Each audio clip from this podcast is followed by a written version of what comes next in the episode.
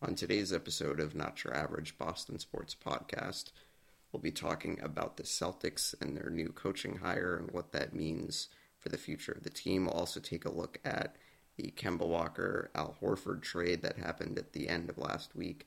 Um, and then we will also give you guys an update on the NBA playoffs. Both the East and West are in the conference finals. We'll give you some other news and notes from around the NBA some coaching coaching hires from other teams have also happened. Uh, we will get to the Bruins and talk about what uh, my thoughts are for an ideal offseason and what that could possibly look like. Uh, we will also take a look at my first draft of uh, an expansion draft prediction.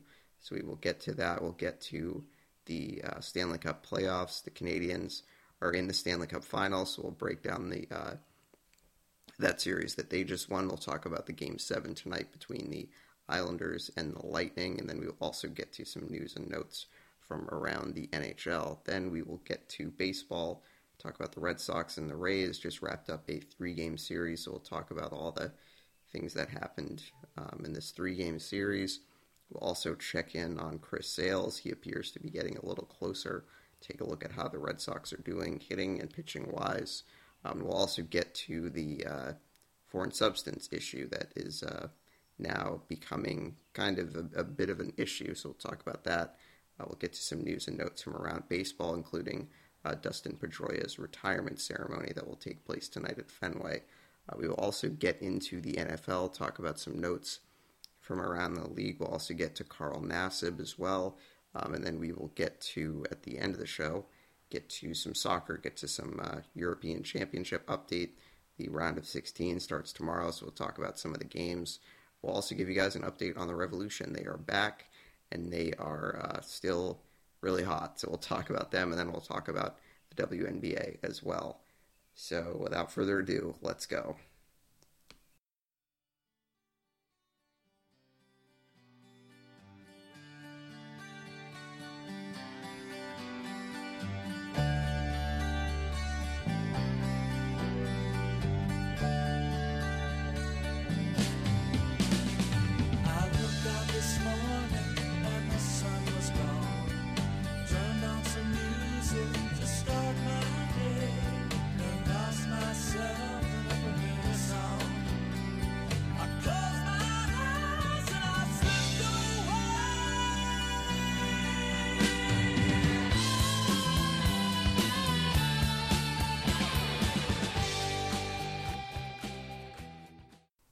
Going on, everyone? Uh, welcome to the program. It's not your average Boston sports podcast. I'm your host, Garrett Hayden, and uh, today, guys, we got a lot, uh, a lot to get to. Um, plenty of Celtics, a lot of news that's happened in the last week or so. Um, you know, coaching hire, trade, a lot to get into there. A lot to get into uh, with the Bruins as well as the you know off season is getting getting a little closer. You know, give you guys updates on uh, Stanley Cup playoffs, NBA playoffs, all that. Um, before we get into everything, um, you can always follow the podcast on Twitter at Not Boston. You can also follow the Facebook page as well. Um, you can also uh, listen to the podcast on Spotify and on Apple Podcasts. And be sure to um, give a rating and a review if you want. Um, subscribe, like, all those things. Um, so, Celtics obviously been in the news a lot in the last week. Um, you know, plenty of news about where they were going in terms of the coaching hire. Um, and finally, Celtics make a decision. Ime Udoka is the new Celtics head coach. Um, so I think what, what we know about him at the moment is was a longtime assistant um, under Gregg Popovich in San Antonio. Um, actually, had played in San Antonio. I think later, late in his career. Um, also, had had been an assistant coach with the Sixers last year, and then with the Nets this past year. So part of obviously part of the Popovich coaching tree, if you will. Um, so I don't really know too much, and you know, I think a lot of us aren't really going to know too much about his coaching style. Um, but I think that you know he's a coach that I think should try to kind of bring back that defensive intensity uh, that the Celtics were missing for for most of the season. So. You know, I expect that that's one of the big things that you know is more of an emphasis that it's you know the effort and the intensity and the energy that needs to come from the defensive end. Um, and so I think, you know, also there's the added relationship of, you know, him being an assistant coach on that um, USA basketball team from two years ago that um, Jaylen Brown, Jayson Tatum, Marcus Smart, Kemba Walker uh, were all on. And, you know, there's a previous relationship there. And, you know, also it seems like those three Celtics players that were on that team, you know, three current Celtics players, you know, are very were you know uh, talked to in terms of the coaching hire that they were you know involved in the process, and it seemed like you know the common denominator was Coach Udoka, and these guys really want him to coach, and you know I think that that says a lot that you know the Celtics definitely have made the right decision. You know I think that it's um, he really checks all the boxes. You know, former NBA player.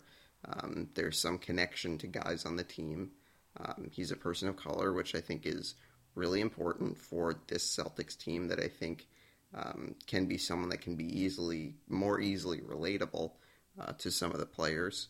Um, but I also just think he's had experience being an assistant coach and you know being under some you know pretty good coaches, you know, if you consider Popovich. So um, I think that it's it's a lot of positives here.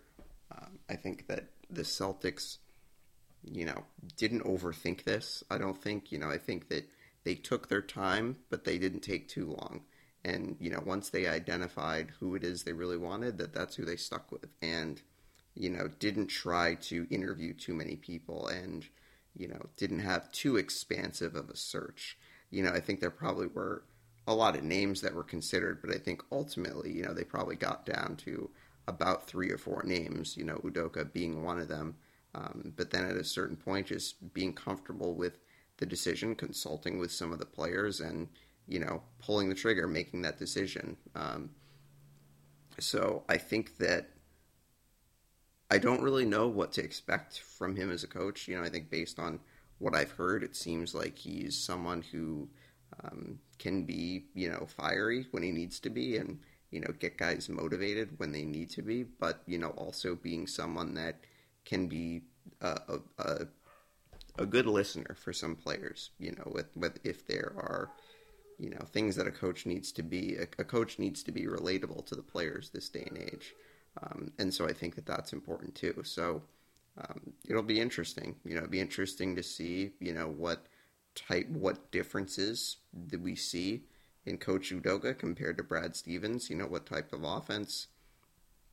You know, is the offense any different? You know, I'd be curious to see. But I think that, you know, based on what we've seen so far in terms of Brad Stevens, the, the new GM, if you want to call him for, you know, president basketball operations, whatever you want to call him, um, that he is making these decisions with the idea that it's supporting your star players, Jaylen Brown and Jayson Tatum. And I think that's what these two moves tell you that they've made in the last week that they are all about supporting the best players on the team, which is what, you know, decision making should go into every single decision you make when you are, you know, building this roster for next season. That it's the idea that it's supporting the best players. And I think that that's really the key thing. So, as we move on to the other, you know, big news that came out a week ago, it's kind of crazy. You know, I said this to someone the other day. It feels like it's been three weeks since I've recorded a podcast because so much has happened. Um, so obviously, a week ago, uh, the announcement that the Celtics uh, trade Kemba Walker, uh, a first round pick and a second round pick, I think, you know, a number of years later for Al Horford, um, uh, Moses Brown, young player from the uh, Thunder, um, and a second round pick, you know, years later. So essentially, you know, three pieces for three pieces. You swap Walker for for Horford, Moses Brown for a first round pick, and then you know you swap second round picks.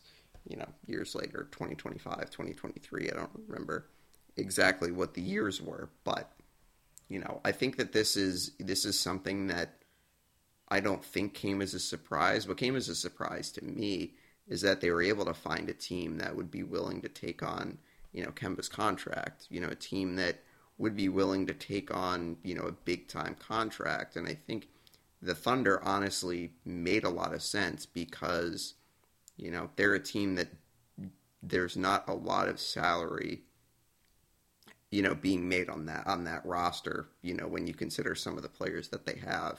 Um, and so swapping you know Horford for Kemba Walker not necessarily the worst thing in the world but they also get a first round pick out of it. So um, I think that it, it, made sense for both sides you know and the Celtics bring back a, an old friend in Al Horford who you know understands what it's what it's like to succeed in Boston you know what what's expected of him that he's going to do you know, everything that you ask of him. And, you know, I think do his best to facilitate for Jaylen and Jayson, you know, and be there as, you know, kind of a voice, but then also be someone that, you know, while he's 35 years old, you know, can still contribute in a somewhat significant way. You know, I don't think that you're going to see him starting, you know, 70 games and, um, you know, scoring 15 points a game. You're not going to see that from him. You know, you might see him average 10 or 12 points per game, five or six rebounds, and, you know, three or four assists.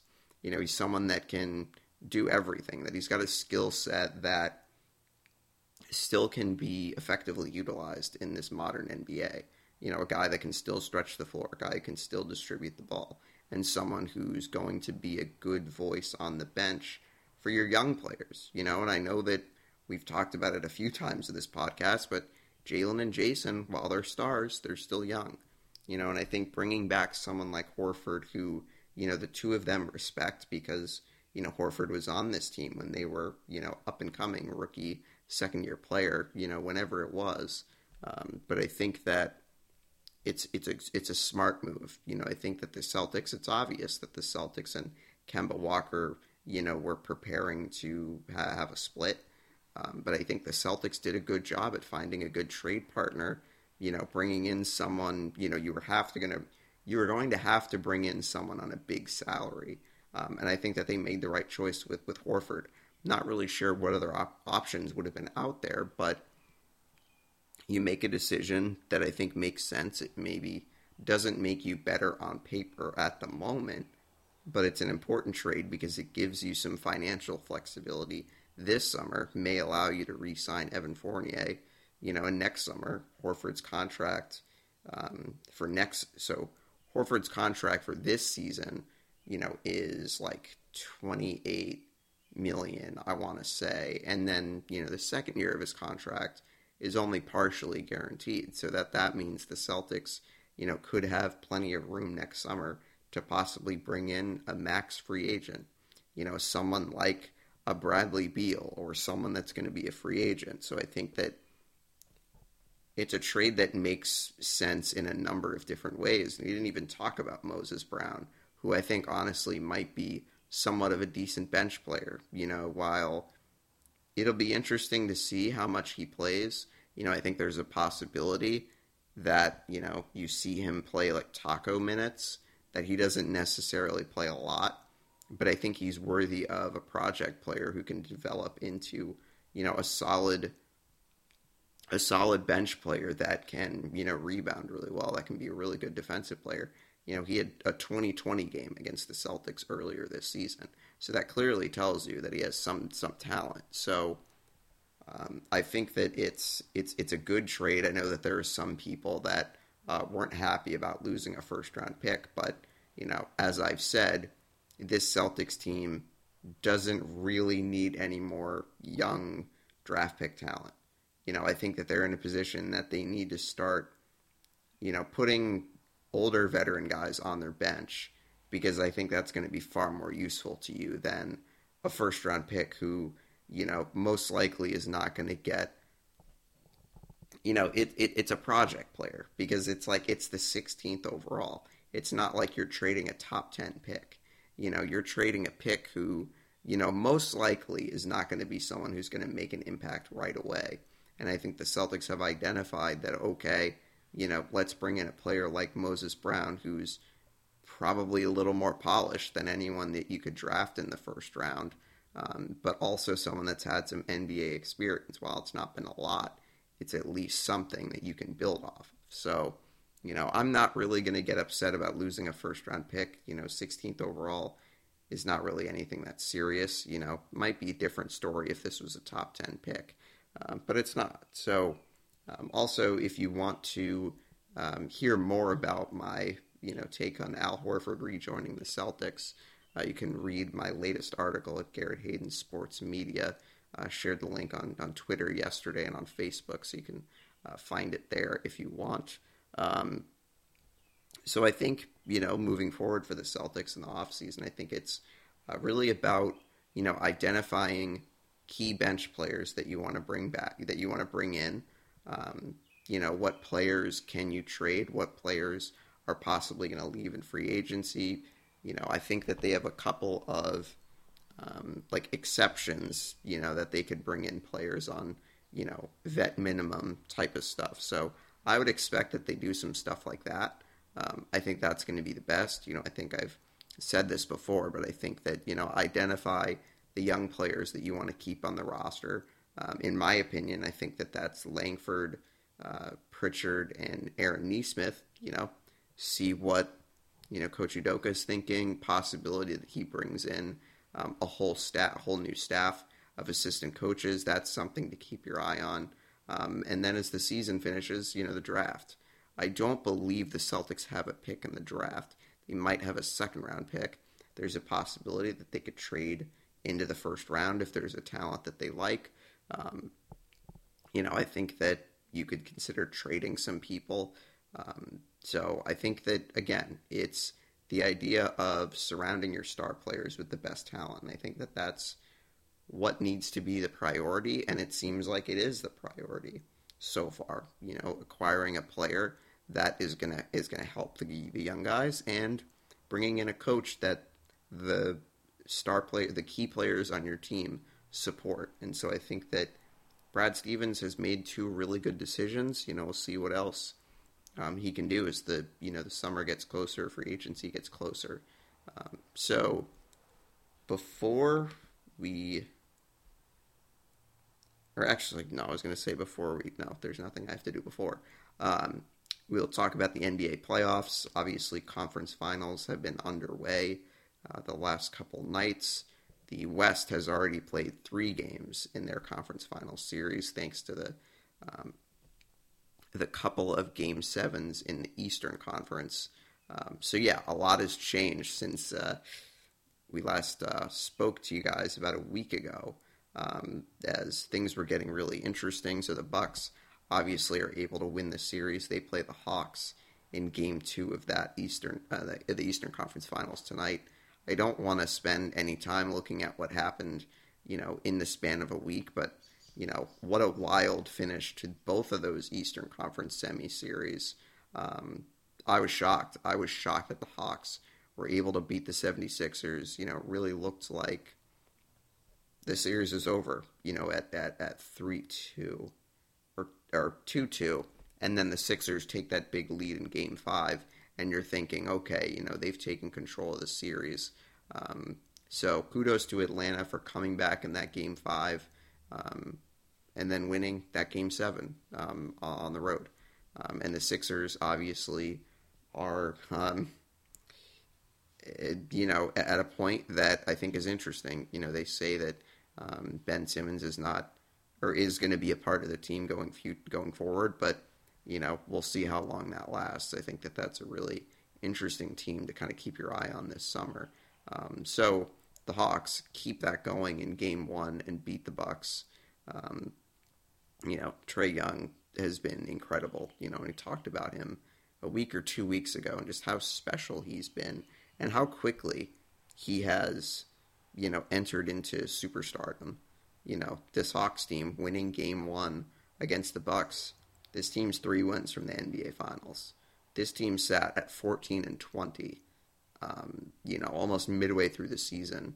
You know, fired Lloyd Pierce, and I'll be honest, and you guys are right might remember a couple months ago, I was concerned about the Hawks as a franchise and where they were going. You know, letting go of a coach and having a young nucleus and how they would react. And holy cow, they've reacted better than I think anyone could have ever imagined, and that probably includes diehard Hawks fans.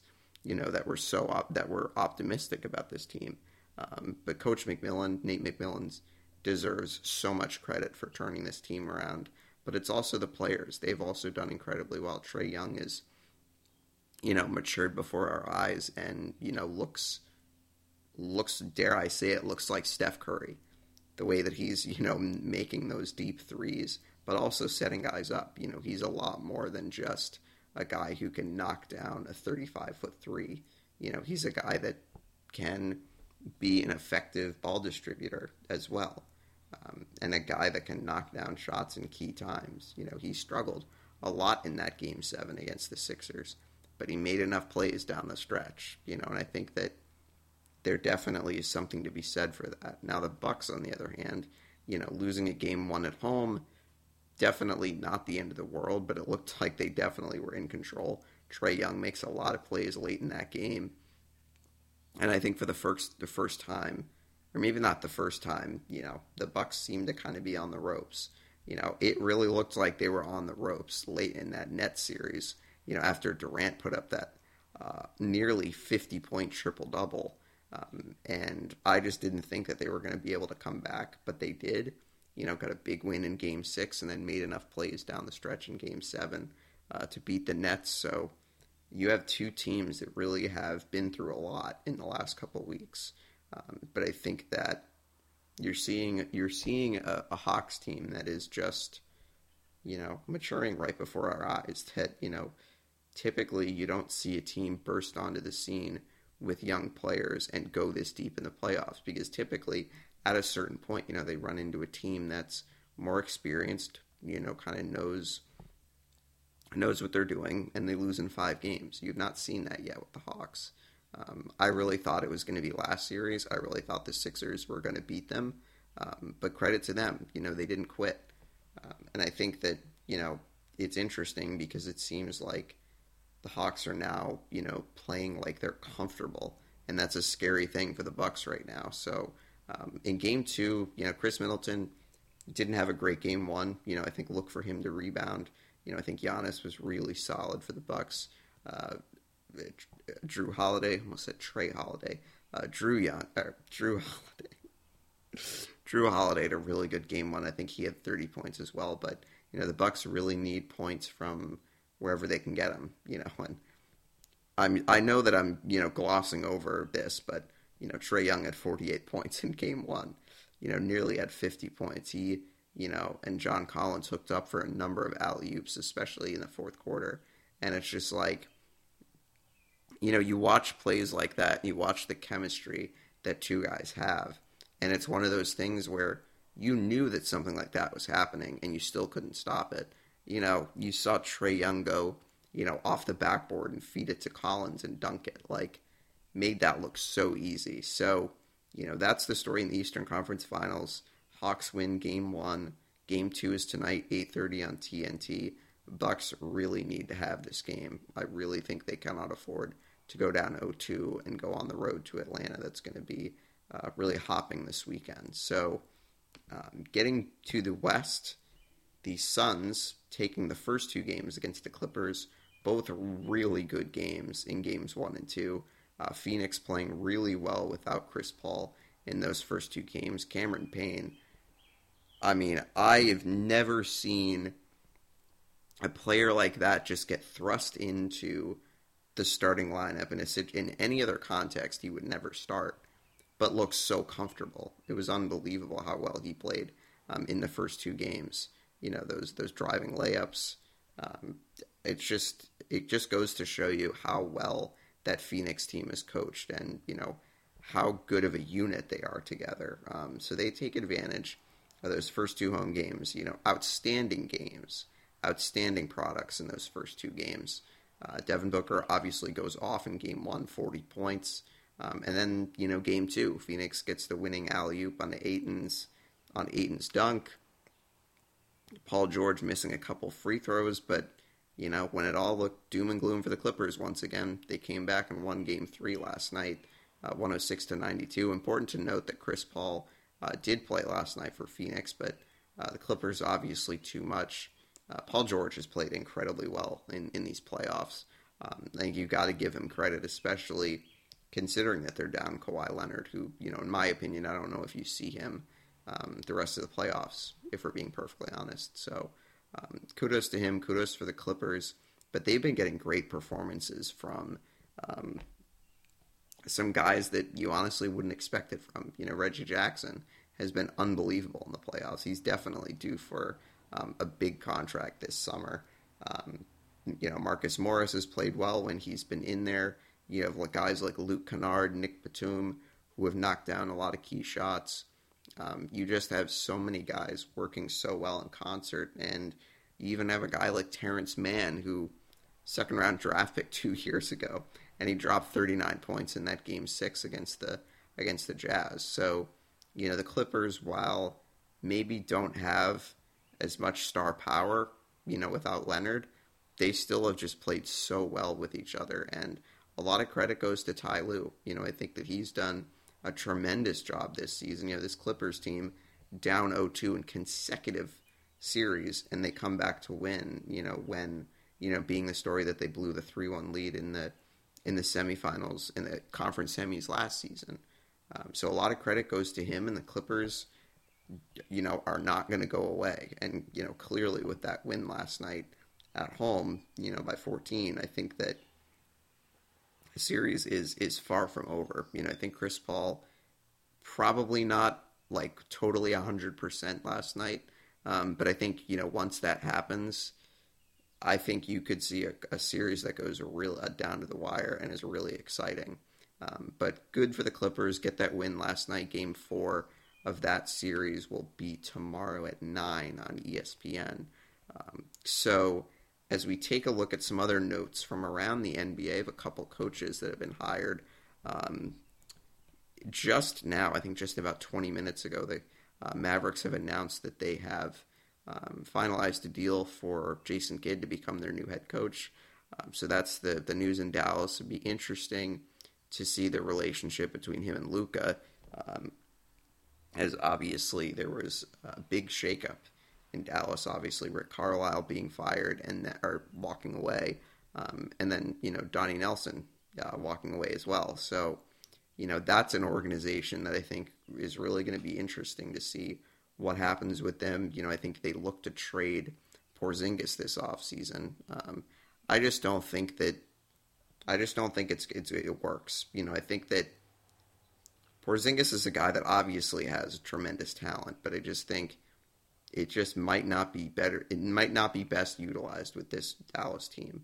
Um, so I think it'll be interesting to see what you know Jason Kidd does. Um, also, they hired um, Nico Collin or Nico Harrison, who is um, an executive with Nike, I believe. So he will work in their front office. Uh, so it'll be interesting. You know, interesting to see what that hire means for the Mavericks. Um, you know, we briefly mentioned about Ben Simmons. You know, I think the Sixers have, you know, tried to say that you know they'll they'll work with him and that they'll keep him. Um, it, it's just it's interesting because you know of how how much money he makes. You know, when you consider, I think that deal that maybe he signed last. I, I forget how recently it was, um, but he's a guy that you know is making thirty million dollars, and you know teams that want to trade for him you know, need to have a contract that goes back that's close to that. Um, and so I think, you know, logically, I don't know how, you know, a team like, let's say the Lakers is going to be able to do that trade, you know, because obviously you have LeBron, Anthony Davis, that makes a lot of money, but, you know, you don't really have a lot of serious salary on that Lakers team. So, you know, I, I don't know how they'd make how they'd make the trade work how another team would make the trade work because Simmons is making uh, 30 million over the next five years. So you'd be curious to see, you know, what goes on, but I, I don't know. You know, I don't know if he gets moved. I think that if it's between him and Embiid, I really don't know, you know, who would get moved, but I think it's obvious that, you know, there needs to be some type of change. Uh, whether he needs to, Ben Simmons needs to change his shooting hand, you know, I don't know what they have to do, but it's like you had a pretty good, you had it pretty good this playoffs. You know, you go into a game seven against an Atlanta Hawks team that you should have beaten, you know, and then you had a team like the Nets go down. It's like all was all was working out for the Sixers, you know, but it just for whatever reason doesn't work. I'm not sure really where they go from here. Um, so you know, I think that that's really the biggest thing in terms of you know player movement rumors. Uh, Rick Carlisle uh, mentioned him uh, leaving the Mavericks. He has been, now been hired as the new coach, or well, new, new newest coach of the Indiana Pacers. He uh, was previously a coach in Indiana in the mid 2000s, uh, 2003 to 2007. So uh, he's back for his second tour of duty in Indiana. I mean, that's an interesting team too. You know, that's a team that has kind of an, a similar nucleus to the Hawks. You know, and I don't know really what the issue was with uh, Bjorkgren this past season, as he was just the coach for one season, and you know, really wasn't really wasn't a, a, a good fit. And so I'd be curious to see you know what things look like in Indiana this season. You know, they're a team that I think really underachieved this past season. So curious to see if they, you know, are any different uh, this season. So that um, I think probably does it for um, NBA. Obviously, mentioned the games coming up. Game game two of the East Finals are tonight on TNT. So uh, tune into that if you would like. So now we're going to get into some NHL. Now, bear with me. I know that we have a lot to talk about in terms of the games that have been happening. You know, there's a game seven tonight. There's a team that's in the cup final. There's a lot to talk about there. But this is a Boston podcast, and I would be remiss if I didn't talk about the Bruins and give you guys a little bit of a preview for uh, what I think their most ideal offseason could look like. Um, now, I'm sure that we'll have conversations about this, you know, for weeks into the summer. Might bring in a guest to talk about what they think. Um, but I think I've identified some players that I think that they should look at um, and contracts that they could potentially give out to uh, some free agents that I think they should bring in uh, to try to get this team where it needs to be. So, you know, I think that obviously, you know, I've mentioned a few times that it seemed like the Bruins went out a little too soon, you know, and unfortunately the lack of depth on defense got exposed. And I think the Bruins really have to reevaluate what they have in terms of the blue line, you know, and getting guys who are going to be reliable, guys who are you're not going to worry about when they're on the ice that you know you're not worried about them getting hurt and this and that. So obviously that was a big issue in the Islanders series, but it also was a big issue that the Bruins really couldn't get consistent scoring from everyone on the roster, and that's something that I think you should notice when you watch, you know, all these teams that are still alive, they've all gotten proper secondary scoring. They've gotten goals from not just their top guys, but guys lower on their lineup. You know, you look at a team like Montreal, and we'll get to them in a moment, but you have guys like Eric Staal and Corey Perry that are turning back the clock and playing really good hockey and giving them production. And meanwhile, the Bruins had a third line that, you know, wasn't effective really doing anything. You know, you had some guys bench, you had some guys that were really quiet, and you're not going to win a cup that way. You're not going to win a cup with just two lines, you know. And then the problem was the top two lines, you know, slowed down a little bit, which is going to happen. You're not going to have your top two lines being unbelievable the entire postseason. You know, you need to get something, and the Bruins never did from their other lines, you know. And the point was you need to have a third line that can produce when you know your top guns are you know being shut down defensively so you know it just seemed like all the flaws came exposed and i think the bruins need to do a job, need to do a better job this offseason of really identifying guys who, you know, can make a difference, putting guys into position, putting guys into the best positions that they can to succeed. So, um, I think looking at their free agents, so you know, I've been I utilized uh, CapFriendly's uh, armchair GM feature, which is uh, really cool if you're into into hockey. Definitely check that out. So this is what I did earlier in the week. You know, took a look at the free agents, signed some guys. So uh, bear with me here because there's a lot to unpack. But um, Bruins, obviously, with a guy like Brandon Carlo, which talked about in an article two weeks ago, um, that he's going to be a restricted free agent. So I think it makes sense for the Bruins to bring him back. I had him back on a four-year deal worth about 3.5 million a year. Um, I think that you know him making just under three million last season. You know, I think it makes sense for the Bruins to keep him for a decent amount of time.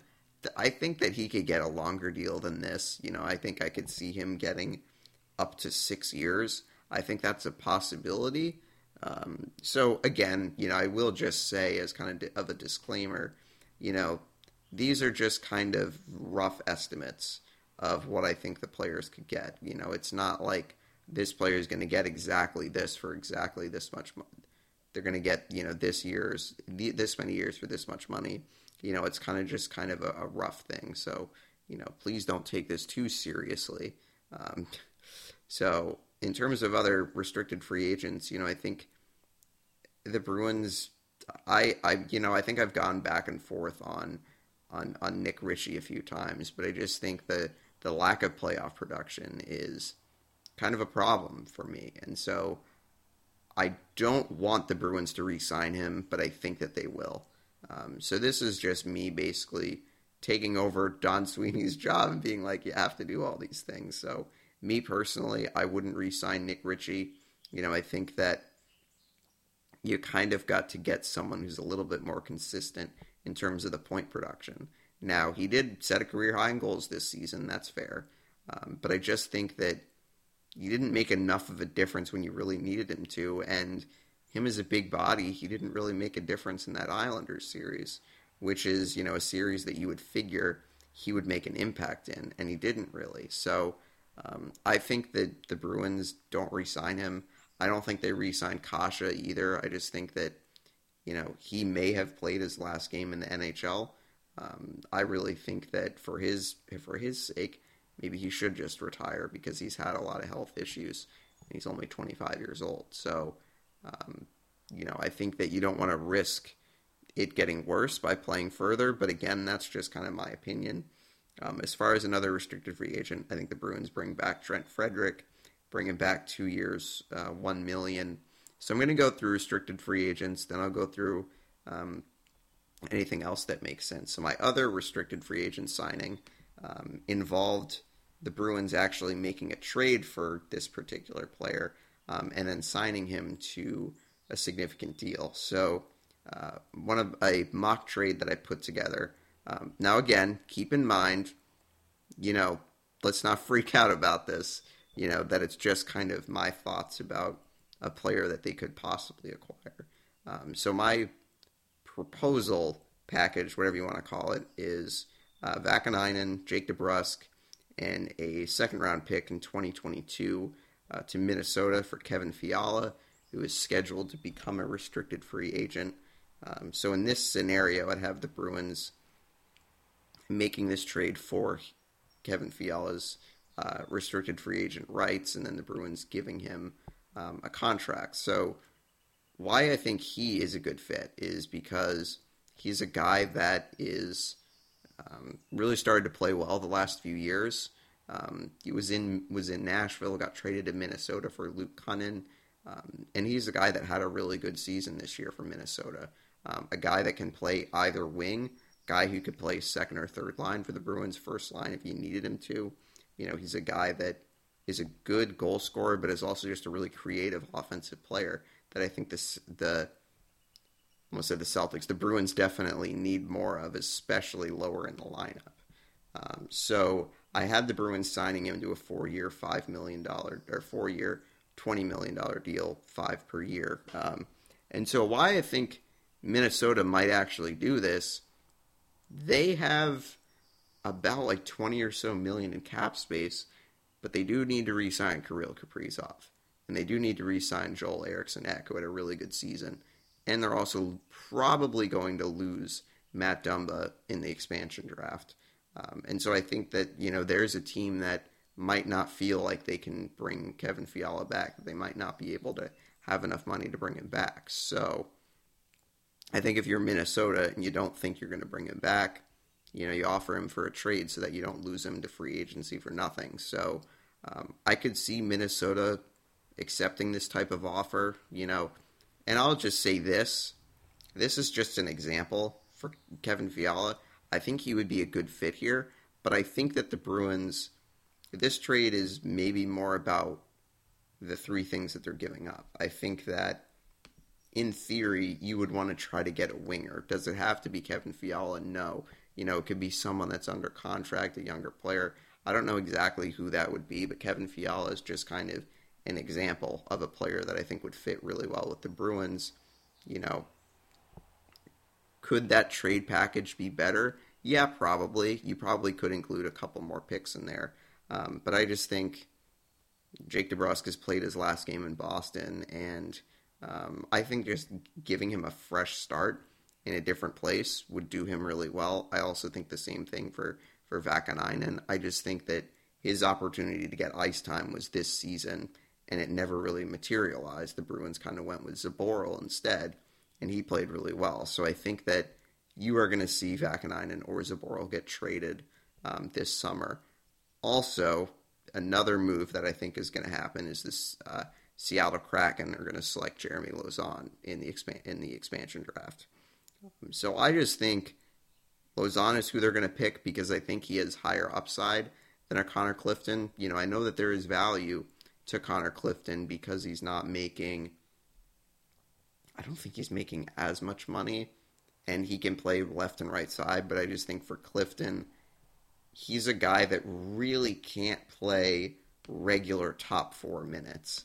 That he's a guy that probably is just going to play bottom bottom pair minutes his whole career. I think that Lauzon is a player that has the potential to be a top four defenseman. Probably not a top pair guy, but I think that he has a higher ceiling um, than at Clifton. So that's why I think Seattle makes this makes this trade. So now we're going to get into the unrestricted free agents for the Bruins. So I have quite a few of the players that they I think should re-sign, but then I think they'll also make some moves as well. So taking a look at the guys who I think that they'll bring back, Taylor Hall tops the list here.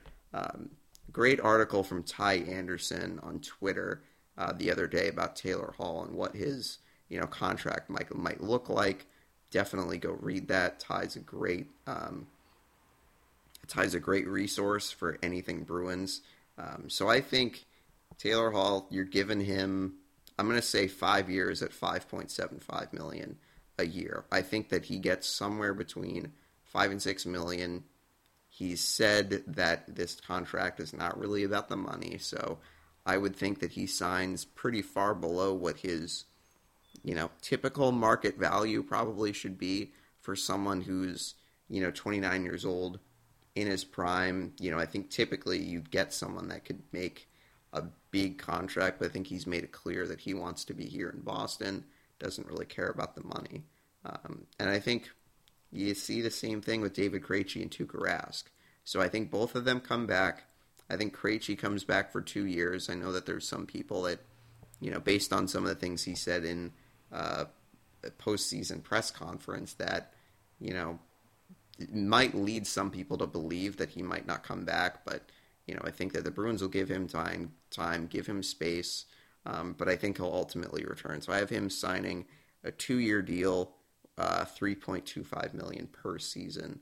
Um, and I think that Bruins most likely you're going to, and this is what I think that they should do this offseason is really go all in because I really think that you, that window that you have is just about closed shut, and I think you kind of need to do whatever you can. And I also think that you know, based on some of the things Sweeney and Neely said, that they want to do their best to give it one more run with the group that they have. And so I think this is why they would bring back David Krejci because he played so well this past season. Still has got plenty left in the tank, so I think you see him return. I think Tuukka comes back. I'm giving him two years here. I know that that's a little might seem like a lot, but I think you know he'll miss probably half the season this season. Um, obviously, he's not going to make as much money per season as he did previously. I think you give him two years for three million per season, so two million. Two years for six million.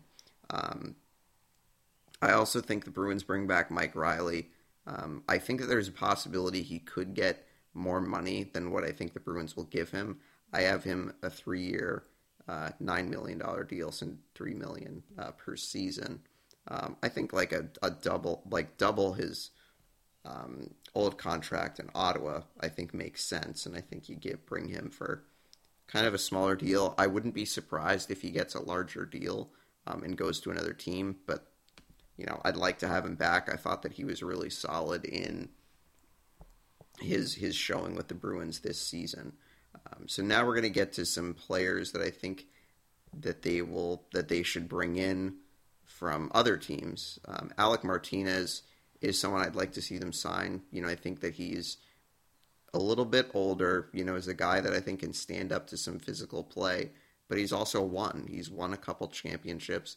You know, yeah, he's 33, so he's a little older, but is a guy that has championship experience and a guy who really can play anywhere in your lineup. So um, I have him signing a two-year, uh, $10 million deal with the Bruins. I think that you know, 5 million might be a little less than he might get, but you know, he's 33 years old. So I think that the Bruins could look to bring him in. I think that they should.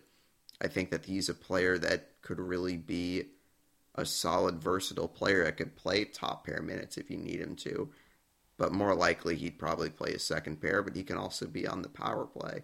You know, you can use him in a variety of different situations. So I think he would be a good signing. I think someone like Zach Bogosian, um, who I have the Bruins signing a one year, $1 million deal with, I think he would be a good fit. I think that you need a Kevan Miller type player, a player that's, you know, big and physical, can kill penalties, and, you know, can withstand a lot of big hits. And I think that he's someone who can. You know, he played almost the entire season with uh, the Maple Leafs, uh, played last year, played the year before with Tampa Bay. Um, I think that you just can't trust Kevan Miller to um, stay healthy, and you can't trust him to be able to be on the ice for you know a good amount of the season. And you know he didn't hold up, and while it was from a dirty hit, it's just you need more oomph back there. You need some stability, and I think Bogosian could be someone that they could bring in that really could give them some some beef back there, but also someone that you can rely on to stay healthy. Um, I also think that the Bruins are going to bring in a vet goaltender um, because you know Tuukka Rask is going to be out for probably half the season. I don't think it's enough to have Swayman and Vladar sharing the net. To be perfectly honest, um, I also think that Swayman may not be in may not be with the Bruins to start the season next year. Um, I think that yes, he's a guy that I think definitely is the goalie of the future, but I think that you want to be very careful with how you manage him, and I think that starting him the season in Providence would not be a bad idea because that way he at least can get guaranteed ice time where I don't know if he'd necessarily get it here. You know, I think that they could use someone like Vladar as a backup and sign someone like James Reimer, like I have them signing. Now, you know, Reimer's just an example, but I think that the Bruins will sign an older veteran goalie to just kind of help fill the net for, you know, half the season, whatever it is. And then you flip that goalie at the trade deadline for a team that's desperate for goaltending, and maybe you get a draft pick back. So that's my thought process there. Um, and then Blake Coleman was my last unrestricted free agent. I think the Bruins got to get someone who can play on that third line, but someone who can put the puck in the net. He had 20 goals his last two seasons with the Devils, um, and has been a pretty solid offensive player. But he's also a guy that plays with energy, and so I think he'd be a great fit on your third line. I think that assuming the Bruins could bring in someone like Kevin Fiala, someone similar, you have that person play on the second line, and then you have Blake Coleman be on that third line, so you can move Craig Smith back to the third line, where I think he's a better fit with Charlie Coyle.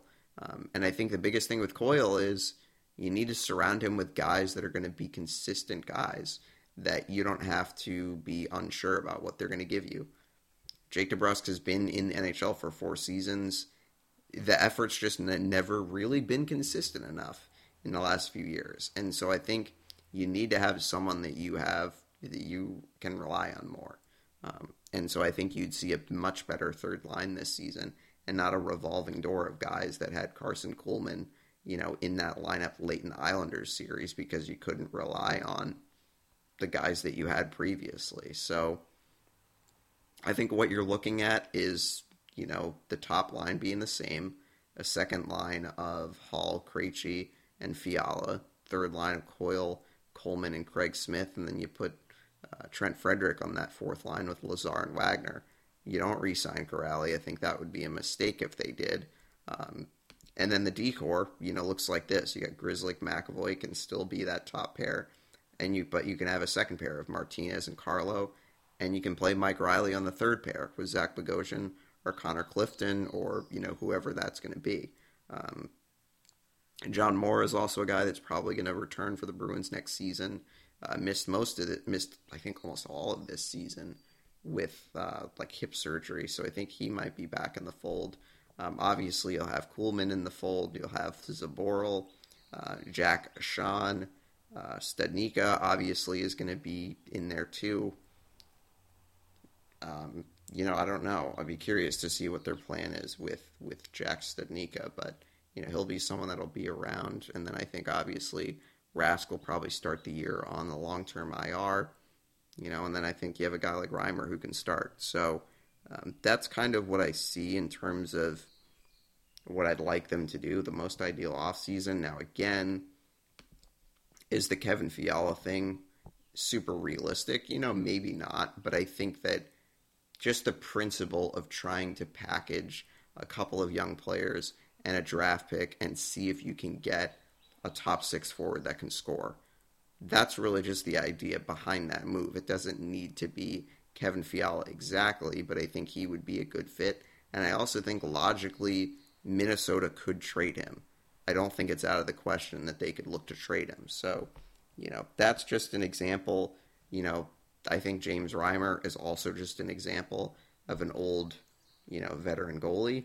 Um, so, you know, I think with all those moves, if, you know, not saying the Bruins are going to do all those moves exactly, but I think if they do something similar to that, you could you could have a really good team next year. Um, so definitely look to see what, what happens next with, with the Bruins. But um, that's all I got. We'll move on to what quick expansion prediction um, for what I think Seattle will look like. So you know, again, I think that obviously it's not going to be perfect. This is my uh, official or well, this is my first official go at looking at what an expansion roster could look like. Um, but I think we'll probably do this again when it gets closer to the time, um, and maybe there's potentially you get a you get the idea of who is going to be on those protected lists, which I don't think those are finalized until a few days before it. I think the draft is the 21st of July, uh, if I'm not mistaken. So We'll just quickly mention each of the players that I think will be picked from each team. So we'll start with the Bruins. You know, I already explained that I think Lauzon is going to be the pick from the Bruins. I'm going to stay with defense with the idea here. Um, and obviously, I'm imagining that all these players I'm mentioning are going to be left unprotected. There's a possibility some of these guys could get protected. Um, but here's what I think the defense will look like. So there are 11 names on here.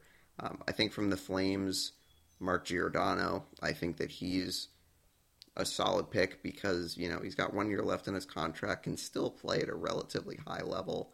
You know, he is 37, but I think can still be a number one type defenseman. So I think you see him get picked. Uh, Matt Dumba from the Wild, I think that that's a fairly obvious pick. Uh, the Avalanche are going to have plenty of options here, but I think Seattle goes with Ryan Graves. Um, Matt Roy from the Kings, a right shot defenseman who's um, under contract for a few more years, so I think I like that. Um, Erik Cernak, I think, is someone that's going to go to Seattle. I think that Tampa Bay also is going to be a team that Seattle is going to have a lot of good options. You know that Tampa Bay is going to want them to take Tyler Johnson, but I don't believe that's going to happen. You know, unless there is a trade that happens. But um, I think they take Cernak from the Lightning, uh, Radim, Simek from the uh, Sharks, Scott Mayfield from the Islanders, who's had a really good postseason. Um, I think he could be a really good fit in Seattle. Uh, Caleb Jones, Caleb Jones from the Oilers, uh, Travis Dermott from the Maple Leafs, and uh, Will Borgen from the Buffalo Sabres. So that's what I think the defense looks like. Um, in terms of goaltending, Braden Holtby, I think, is who they're going to take. I think that he's a veteran goalie, has won before, you know, hasn't ha- has had kind of a rocky start in um, in Vancouver. But I think again, he's on the last year of his contract. You see what he's got. If he plays really well, maybe he plays you into into into contention. But if he doesn't, it's like ah, whatever. You know, you have um, you know him being a free agent the year after, so you're not stuck with a long term contract. So I think that's who they're taking there.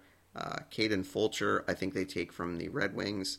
Admittedly, I don't know too much about him, but I think it would make sense for Vegas to bring in a goalie that's on a minors contract that you know someone that can be under contract they'll be a restricted free agent next summer but i think that that would be a smart move i also think that you know you kind of want to stay young at the goaltending position so i think they take Vanecek from the capitals and Adin hill from the coyotes um, adin hill is a restricted free agent this summer but i think with an expansion team, you're probably going to see them take a couple of restricted free agents, you know, guys that probably aren't going to be due for a big raise, but players that can be re signed rather easily. So that I think is what the goaltending will look like, and that's honestly a pretty good foursome of goalies, guys that can be under team control. And you have an older veteran in Holtby that, you know, if he by some reason turns back the clock and has a really good season, you know, he could play you into into contention. Um, so now we get to the forwards. There are a lot of guys that I think really could be. It could it could be different on any like. Seattle could go a million different ways in terms of forwards. Um, I think there are a couple players that I think are rather obvious picks, but outside of that, they really could go any which way. Um, I think for me, the most obvious pick is Van Riemsdyk. I think he might be actually the most obvious pick in the forward group. I'm not going to say overall because I think Matt Dumba is the most obvious pick in terms of any player on the team. But I think Van Riemsdyk probably is going to be among the forwards from Philly. Um, I had Seattle taking Adam Henrique from the Ducks. You know, I think they could go another route here, but I think that Henrique's a guy that can still perform and still put up some points. Uh, Paul Byron, I think they take from the Canadiens. Um, Jared McCann is another guy that I think is a very obvious pick. McCann's uh, a very, very good offensive player. You know, is going to be a restricted free agent next summer, so he still has a very good kind of team friendly deal. Uh, Sammy Blais, I think that they take from the Blues. Nick Paul from the Senators. Kevin Stenlund from the Blue Jackets. Ryan Carpenter from Chicago uh, Mason Appleton from the Winnipeg Jets, Mason Marchment from the Panthers, and then the Rangers. I have them taking Kevin Rooney. I think there's a possibility that they could take Colin Blackwell too. Uh, Tanner Kero from the Stars, Steven Lorentz from the Hurricanes, Yakov Trenin from the uh, Predators, who I think are going to have a lot of good options uh, for Seattle, and then Janne Janne Kuokkanen from the Devils, who is a restricted free agent. So, uh, looking at this roster for unrestricted free agents, the cap hit comes under just 62 million. Salary cap is at 81 million. So, with this roster, I think they're supposed to sign or they're supposed to draft at least 20 players that are under contract for next season. Have to draft draft at least I think nine defense, 10 forwards, and three goalies. I think that they take four goalies. I think that they go a little over on defense rather than forwards. I think you always want to be as deep as you possibly can on defense, you know, and you can also be open to trade certain guys. So I think that that's my first crack at a Seattle uh, expansion draft. I think that, you know, probably I will do another one as we get closer to the as we get closer to the to the actual date. Um, so now we will get into the games uh, or series and games still going on in the NHL. Took a little bit of a bird walk there, but you know I figure Bruins aren't really in it. Kind of need to get some Bruins stuff in there, and then uh, Seattle. So the Montreal Canadiens are in the Stanley Cup Final with the Game Six over Game Six win over Vegas last night. I got to be honest, I was really surprised at this series. Um, you know, Montreal is a team that has gotten hot and they've stayed hot, and they've been a team that has played really, really well together. You know, and I think that just talked about this a few a little while ago, but they're a team that can get goals from anywhere. You know, they have a, a great, very talented forward group. You know, you think of guys like Caufield, who's just putting on a show in these in these playoffs. He's been a real joy to watch, and you got guys like Nick Suzuki um, that have also played really well. But then you also have guys like Joel Armia, you know, Artturi Lehkonen, who scored the series-winning goal last night. Um, you know, and then Corey Perry, Eric Staal. Um, you have guys all over the lineup that can put pucks in the net, and I think, you know, that's one of the things that makes a team really good and can help a team go on a deep run. It also helps to have great goaltending. You know, Carey Price really is an all-time great. You know, but do you need an all-time great to win a cup? No, not necessarily. But you just need a goalie that's going to make big-time saves. Montreal has been unbelievable killing penalties. I think they've only allowed three power play goals the entire playoffs. So obviously they've been really good. And then you have the D corps that is really good and structured. You have guys that can stand up and withstand the physical play of the playoffs. You know, you have Shea Weber who's been doing that pretty much his whole career. And then you have guys like Edmundson, Ben Chiarot, and uh, Jeff Petry, who are solid defensemen that, you know, I think you add up all three of those elements this timely scoring, good goaltending, and good defensive structure, you're gonna you're gonna be able to beat almost anyone if you can do that effectively. And Montreal's done that effectively, um, and really you know found their groove in the playoffs. They're not the first team to do this. If you remember the um, eight seeded Kings from all those years ago, go into the playoffs with you know really no pomp and circumstance around them and they just you know mess around and just win a Stanley Cup, you know, and launch a, a mini dynasty. So you know it can happen.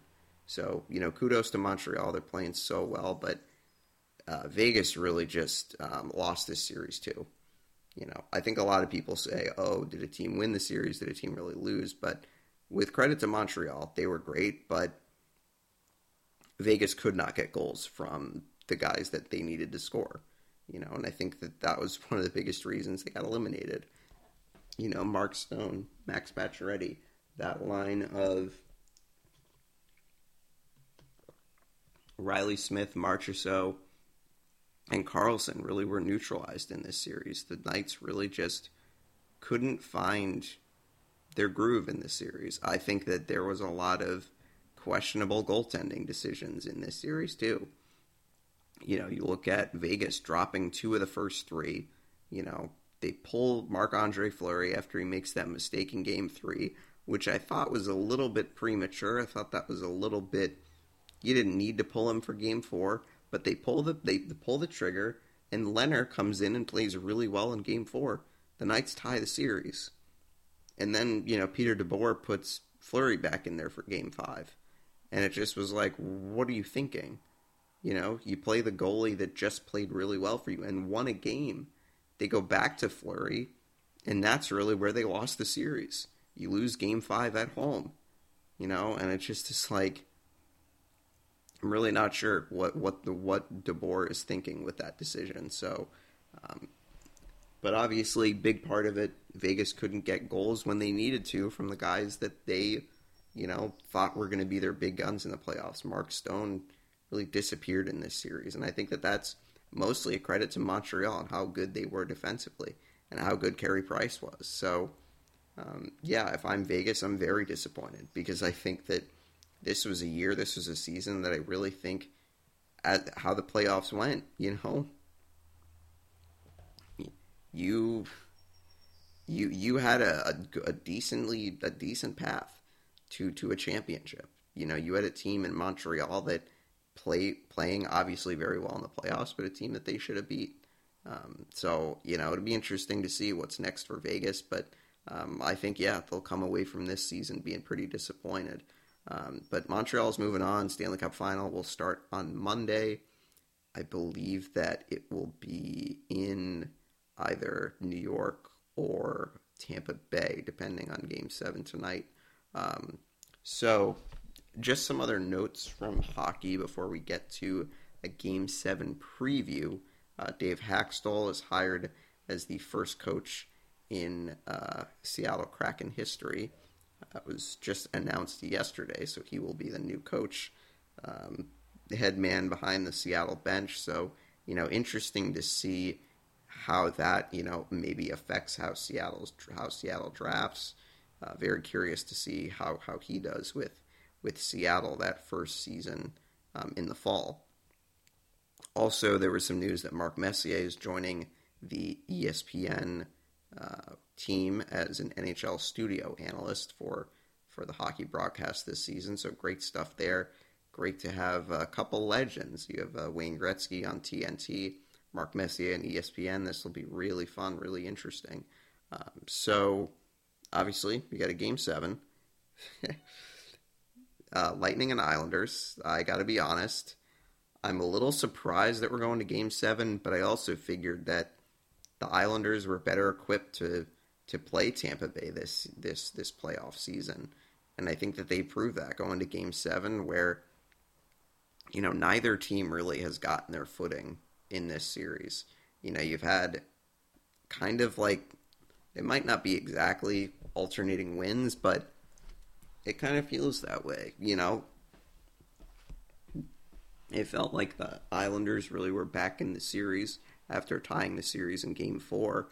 And then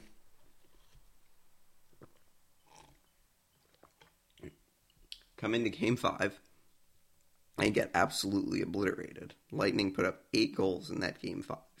And you're figuring, okay, you know, the Lightning probably going to win too too much power offensively but then the Islanders came back, rallied from a two goal deficit in game six, win the game in overtime, and now we're now we're talking about a game seven. We're talking about a game that uh, Nikita Kucherov may not be playing in. You know, left game six with an injury and is you know uncertain for this game tonight.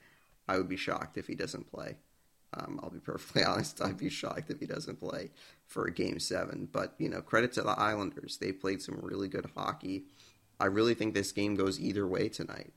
Um, I think Tampa Bay, obviously being the home team, you probably would expect them to win, but I think that they'd be playing under a lot of pressure um, to you know get back to the Stanley Cup final. Um, so you know I think it's going to be a big game tonight. I think expect it to be a low scoring game. The low scoring, the better for the Islanders, and honestly, I think that they come away with a win tonight. I do. Th- I think that they do. I think Tampa Bay you know, blew an opportunity to take the series in game six, you know, close it out in New York. But something tells me the Islanders win tonight. So um, I think that expect some goals from unexpected places because that's usually what you see in a game seven. Um, but it seems like Andrei Vasilevskiy is, you know, not really playing at the level that you would expect late in this series. So I think, you know, it's probably a 2 1 game, 3 to 1, 3 2, something like that. You know, the more high scoring it gets, obviously it's going to favor the Lightning, but a lot's going to hinge on uh, Nikita Kucherov and whether he plays or not. So I'll be curious to see, but I honestly like the Islanders tonight. I think that they get it done, and as much as it pains me to say, we'll see more games at the freaking Coliseum. Um, but in all seriousness, the Islanders have been a really good team this postseason. You know, I think that a lot of people went into this East East meets uh, Central matchup and thinking that Tampa Bay would beat them in five games, but you know, I think the Islanders better equipped to play with Lightning this year, and I think it might pay off with uh, a Game Seven win. So, Game Seven tonight, eight o'clock on NBCSN, um, and then Stanley Cup Final will start on Monday. have to go look at the point totals um, of. I just can't remember if the Islanders have more points than than Montreal. I think that they do, and so I think the final either would start in in New York or in Tampa Bay um, on Monday. So we'll we will see, but we'll keep you updated with the rest of the NHL, more Bruin stuff and all that. So uh, without further ado, let's move on, get to some Major League Baseball, and yes, the foreign substance thing is. Uh, it looked like it was getting out of control the other night with uh, Joe Girardi asking to check Max Scherzer uh, three times um, in that game because he maybe thought that he was uh, having a foreign substance somewhere on his body. Um, yeah, imagining you guys saw the replay, Max Scherzer was, um, yeah, about ready to like strip naked on the field. It was actually a pretty funny sight, to be perfectly honest, but it's just gotten out of hand. That a point that we have to get to a point where this is happening. And a lot of people will say, "Oh, like it's it's hilarious. It's great content." Now, yeah, yeah, it, it kind of is from that perspective. Like I get it, but at the same time, it's so ridiculous and out of hand that I think baseball overreacted to this type of stuff. Um, and I think really what they should have done address this before the season starts. Go into the season with this is what the rules are. This is what it's going to be. But now we're changing things halfway through the season because baseball was upset that there are too many no hitters, and it's just like it's it's such a it's such a weird thing because yes, you want to protect the integrity of the game and talked about this, but you know scandals like this and cheating, even if you will, it's a part of baseball. It's been a part of baseball since the inception of the game. If you want to go back to the the, the Black Sox scandal, you know it's part of the game, sadly. And I think, well, yes, baseball should not be encouraging that type of behavior. It's just like you need to do a better job than handling it the way that it's been handled, you know. And now you have pitchers and you know, and I and I know that a lot of people think that this is pitchers being, you know, drama queens, but it's just like I don't know, imagine trying to be a pitcher and every half inning a manager is like, oh, go check his cap to see if he's, you know, doctoring baseballs. And it's just like, I don't know. It's just, it's gotten out of hand. And I don't really know if there's something that needs to be fixed. Does there need to be a, a better baseball? You know, probably. Does there need to be a different baseball? Yeah, you know, probably. Um, but it's it's it's just crazy. It's gotten out of hand, and it'll be curious to see you know what happens. I think you probably will see someone get suspended sooner or later. Um, but I don't know. You know, I don't know really if there's going to be someone that is going to try to, you know, cheat and, you know, try to doctor a baseball. But it's, I don't know. You have to be, you have to be like,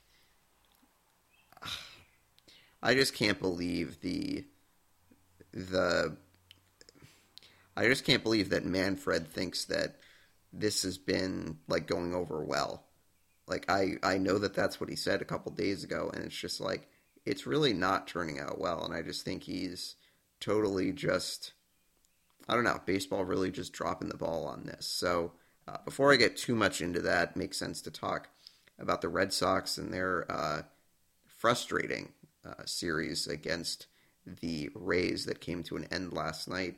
Red Sox lose two out of three, and there was a lot of stuff being thrown around about the Red Sox pulling Nick Pivetta uh, with two outs in the seventh inning, having a no hitter going, having 100 pitches thrown.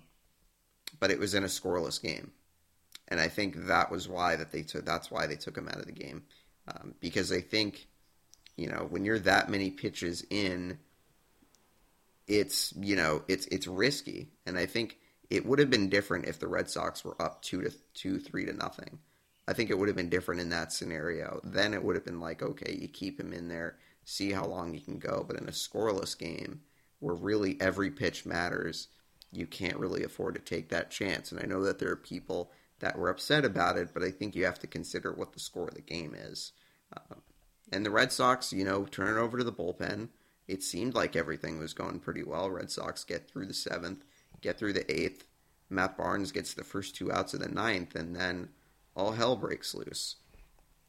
You know, a single, an error, and then a wild pitch, and the Rays win the game one to nothing on a walk-off wild pitch, and the Red Sox lose two out of three to a team that, you know, is going to be a team that they are going to be fighting all season long.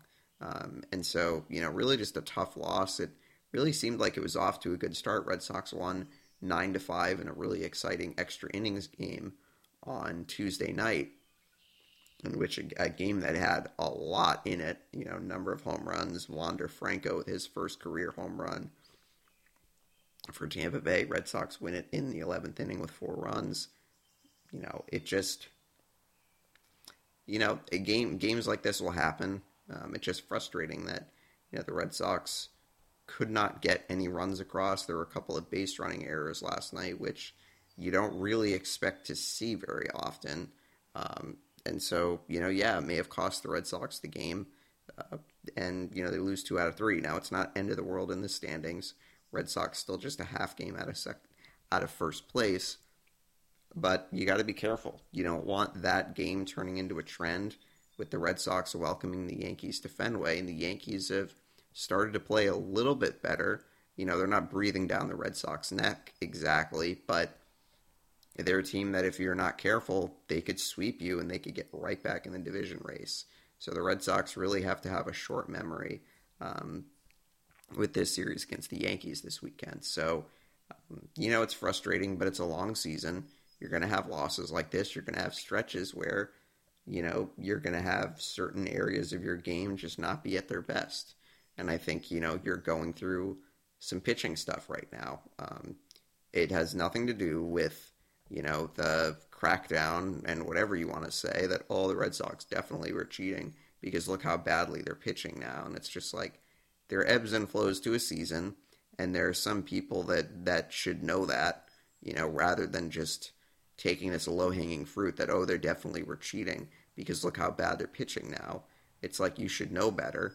Um, but I think, again, it's just the ebbs and flows of a season. The Red Sox are 13 games over 500 in a season that a lot of people probably didn't think they were ever going to be 13 games over 500 this season. But it's here. The Red Sox have, have played themselves into contention. Um, and I think it's important to have, you know, expectations. Um, but I also think, like, this team's playing much better than anyone thought. Um, and I think that it's fair to just say, like, okay, they're just in a little bit of a pitching rut. You know, I think they can get out of it. I think they definitely need some reinforcements.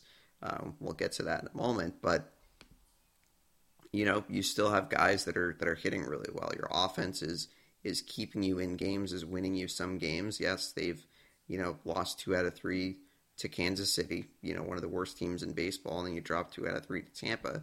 Um, but I think that obviously you still have some guys that are that are hitting really well. You know, Devers and Bogaerts have been a top of you know your your lineup the last couple the last last number of weeks um, and have been playing really well. You know, one of the issues the Red Sox have had is that lack of a leadoff hitter, um, and the Red Sox are really struggling uh, to find a cons- find consistency. You know, I think the thought process was you get someone like Hernandez, and he's hitting 230. He's not been able to get on base, which is really the biggest thing when you're batting leadoff that you want to get on base. I mean, the Red Sox big hitters have been hitting really well.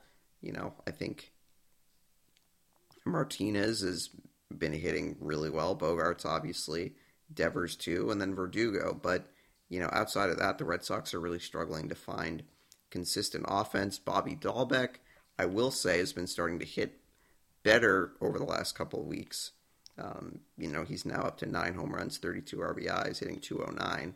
Um, but they really need to find some consistency in that in that leadoff role. So I'm curious to see, you know, as the trade deadline gets closer to the Red Sox, try to acquire someone that they think can be an effective leadoff hitter because you're not really getting anything in that in that area right now. So it'll be interesting. You know, Red Sox and the Yankees three games set at Fenway this weekend.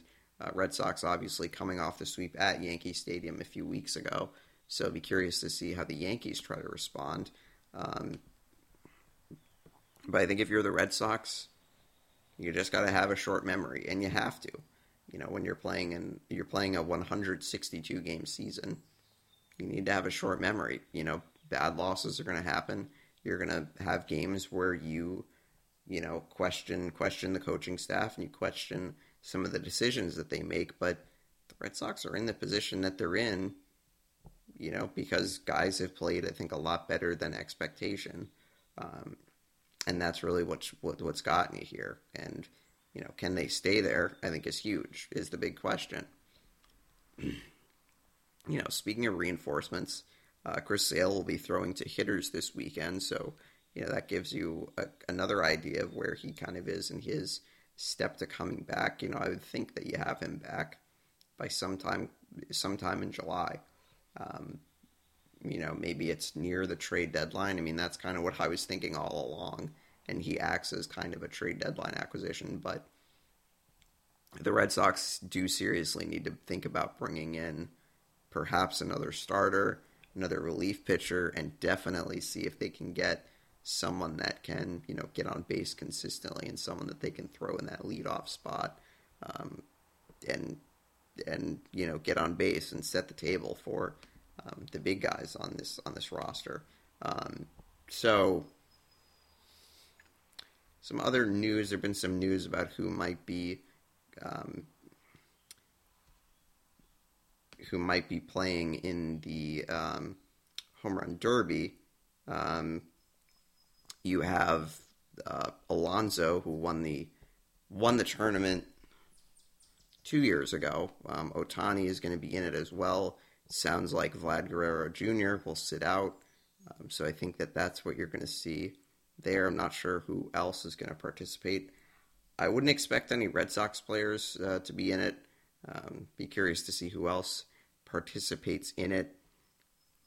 Um, so that's kind of all we got for baseball. However, there is one last little note that I wanted to get to.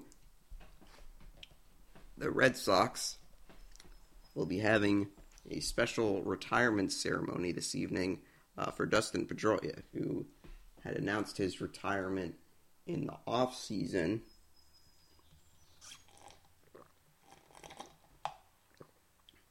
And, you know, there's a lot of positive things you can say about him um, and how much he's meant to the Red Sox and the organization. And, you know, so many of us as fans that have you know watched him for so many years and you know all the stories that that that have come out about him being just a guy that doesn't quit a guy that is just such a competitor and you know something that kept him going the last couple years when he's tried to make you know a couple uh, you know various comebacks to try to come back um, and try to be someone that can play. But you know, ultimately just didn't work out. But, you know, obviously it doesn't take away from how special he was as a Red Sox, how special, you know, he is even now to the organization. Um, but really just kind of the the poster boy for some of those championships. You know, you think to 2007, you know, the scrappy young guy that he was, winning Rookie of the Year and then winning MVP the next season you know, was really a part of those Red Sox teams in the late 2000s and kind of ushering in that new era, you know, even, you know, while Ortiz was here, you know, and then the two of them together on that 13 championship that was so special for so many reasons, you know, but then also being a part of that 18 championship, maybe not in a playing playing capacity, but a capacity of just being there for teammates. And, you know, being a reason why the Red Sox were able to win that World Series um, in in Los Angeles. So, you know, big props to him. Had a heck of a career. I don't really want to get into the Hall of Fame conversation because he's probably not a Hall of Famer, but you know, means so much to the Red Sox team, the organization, and so many of us as fans. You know, so uh, congratulations, Dustin, on your retirement.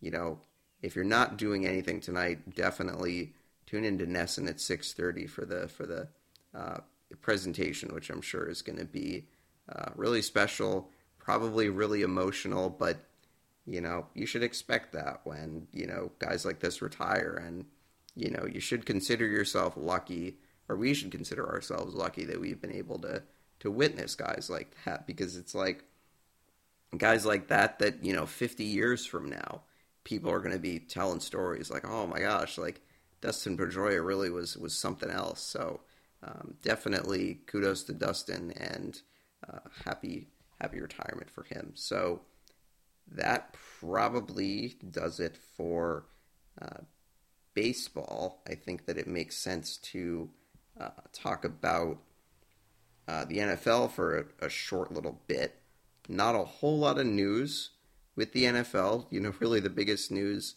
in the last two days or so the Steelers uh, releasing David DeCastro, who might need surgery for his ankle.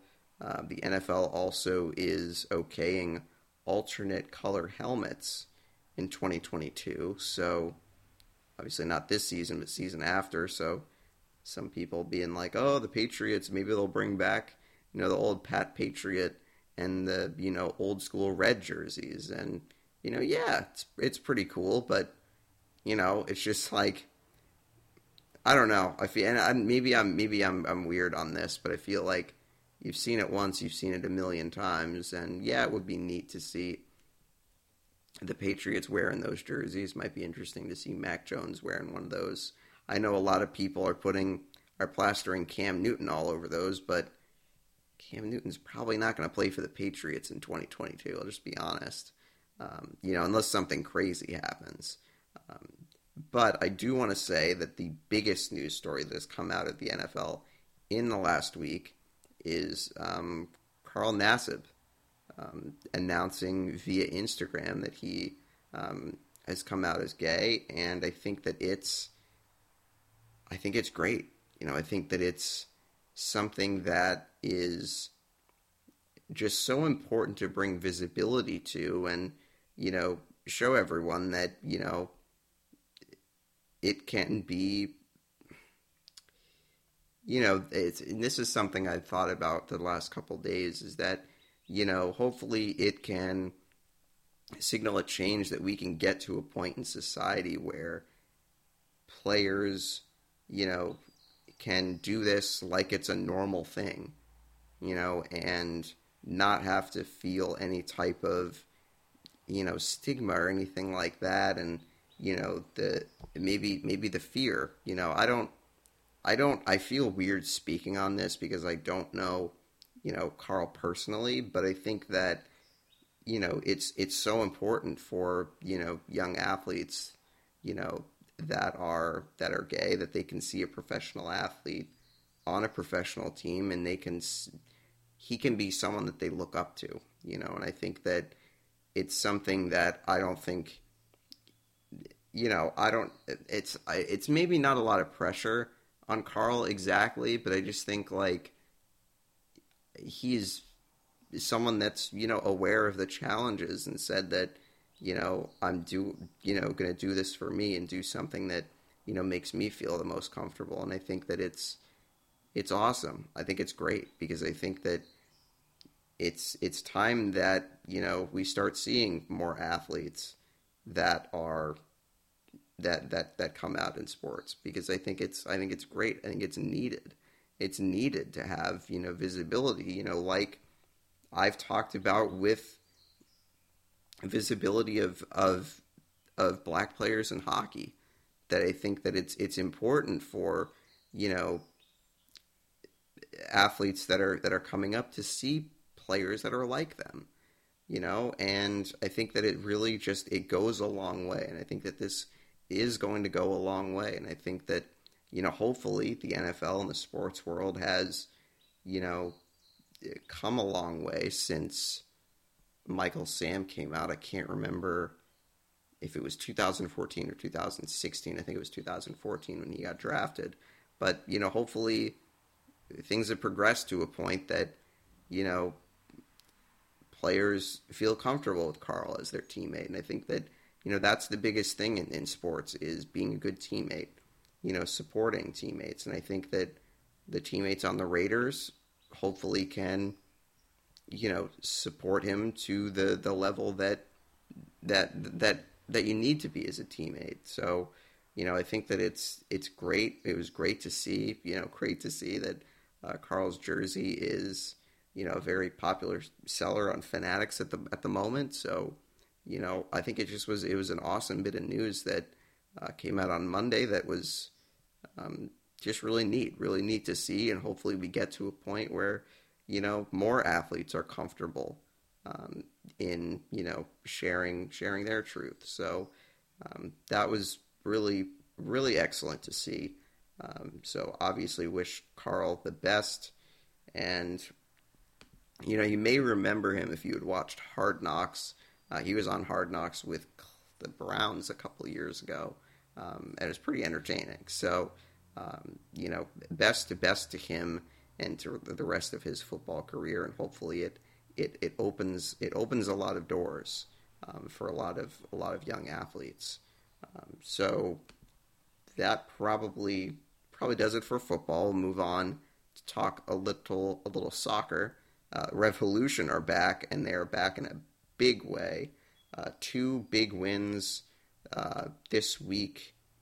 Um, over the weekend, they had a, I think it was a three, both three two wins. They had a three two win over NYCFC, which is a really fun, exciting game. Revs win three to two. They were up two to one. I think that they led one nothing and two to one, and then were able to get the win. Tommy McNamara getting the winning goal. Uh, John Bell, the rookie, getting his first goal um, in that I think the second Revs goal against NYCFC. So they get the win there, three to two.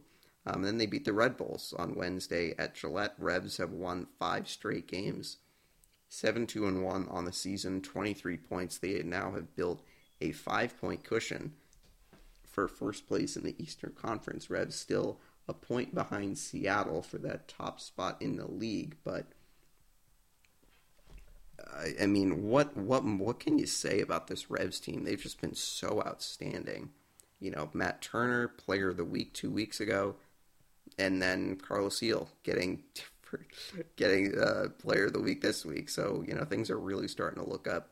Matt Turner was unbelievable in that NYCFC game. That was one of the best goaltending performances I've seen in a soccer game. He was unbelievable in that game made some crazy saves, made a save on a penalty kick, and a couple of, you know, using a hockey term here, but high danger chances.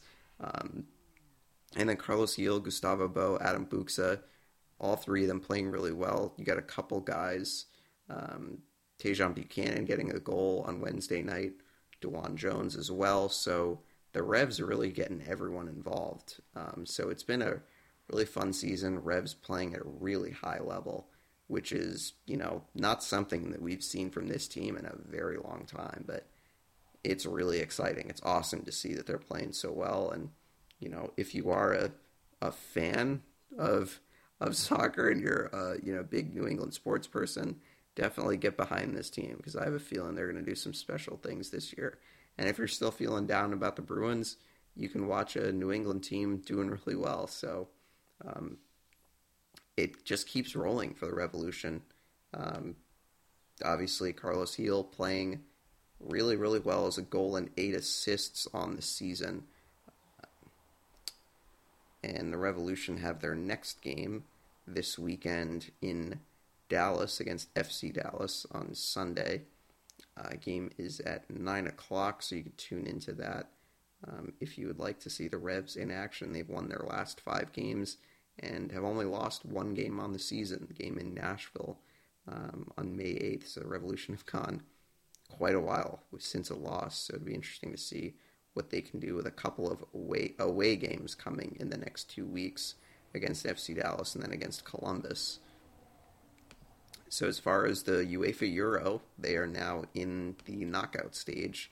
Got finalized on Wednesday with a number of group matchups. So the uh, 16 team field is set for the uh, round of 16. Next round is the quarterfinals. I think I erroneously said that in various conversations with people this week, but um, we have a pair of games that will be on tomorrow. Uh, Denmark and Wales, and Italy and Austria. So those two games will be tomorrow afternoon, I believe, and then Sunday afternoon, uh, Czech Republic and Netherlands, and then Belgium and Portugal. This is probably one of the games to circle um, if you are into the, the international soccer. This is going to be a really exciting game. Obviously, Ronaldo has been really good in this tournament. Belgium, the number one team in the in the world. A lot of stars will be out for that game, so that will be very interesting. And then Monday, Croatia against Spain. This is an underrated game that I think could be really, really exciting. Uh, Croatia, obviously the runner-up from the last World Cup, and then Spain. Uh, really, some concern about them going into their final group stage game, but they broke out with five goals. So that'll be an interesting game. Switzerland against France. This is also a game that could be a trap game for France. Uh, France is obviously probably the most talented team in the tournament, but they've not exactly looked themselves. Um, and I think Switzerland's a team that uh, could surprise them. So uh, this is a game that you know France definitely needs to be on their toes for this one. And then Tuesday, another big game, England against Germany. That will be really fun to watch. Um, and Sweden and Ukraine then will play in the final round of 16 game. Um, and then we'll go to the quarterfinals after that. So exciting stuff at, at the Euros. So it uh, returns tomorrow afternoon with a couple of games, I believe, on ESPN and ABC. Uh, so before we go, do some quick little notes on the WNBA. Um, the Olympic rosters have actually been announced. I meant to announce the, the men's team. Um, so we'll take a look at the women's team at the moment. So what we're looking at is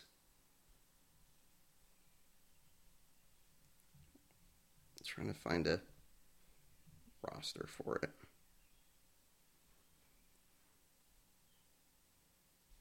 Hmm. I thought that I had found a roster, but um, I do know that uh, Brittney Griner is on the team, Sue Bird, Diana Taurasi, um, Tina Charles, um, just some names that are that are on the team at the moment. Um, they had released the official 12 team roster or 12 person roster um, the other day. So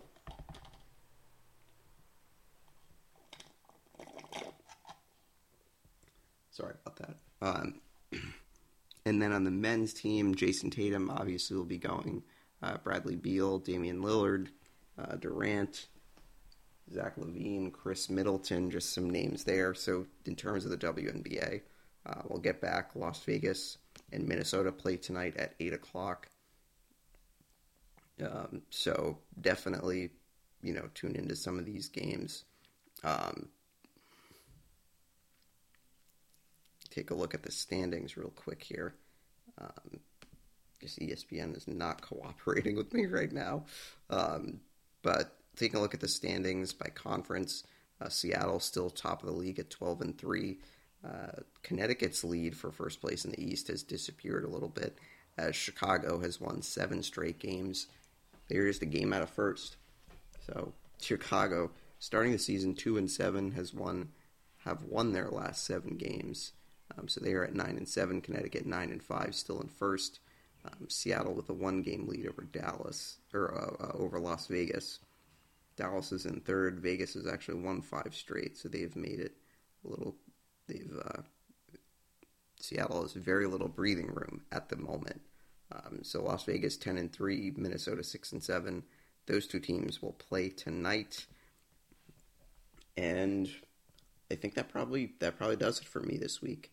Um, obviously, as always, go follow us on Twitter, on Facebook. You know, listen on Spotify, listen on Apple Podcasts. Uh, give a rating if you'd like. Give a review. I'd really appreciate it. Um, always appreciate constructive criticism when it comes to when it comes to stuff like this. So please let me know if there's you know anything more you'd like to hear about. You know, if you want me to you know reach out to more guests, I am doing that. So um, definitely you know support any any way you can, um, and also don't be afraid to check out my uh, latest article on Garrett Hayden Sports Media. I wrote a piece about Al Horford, so you can go check that out. I shared it on Twitter and on Facebook. All right, everyone, have a great weekend, and uh, we'll talk to you in July. So look forward to that.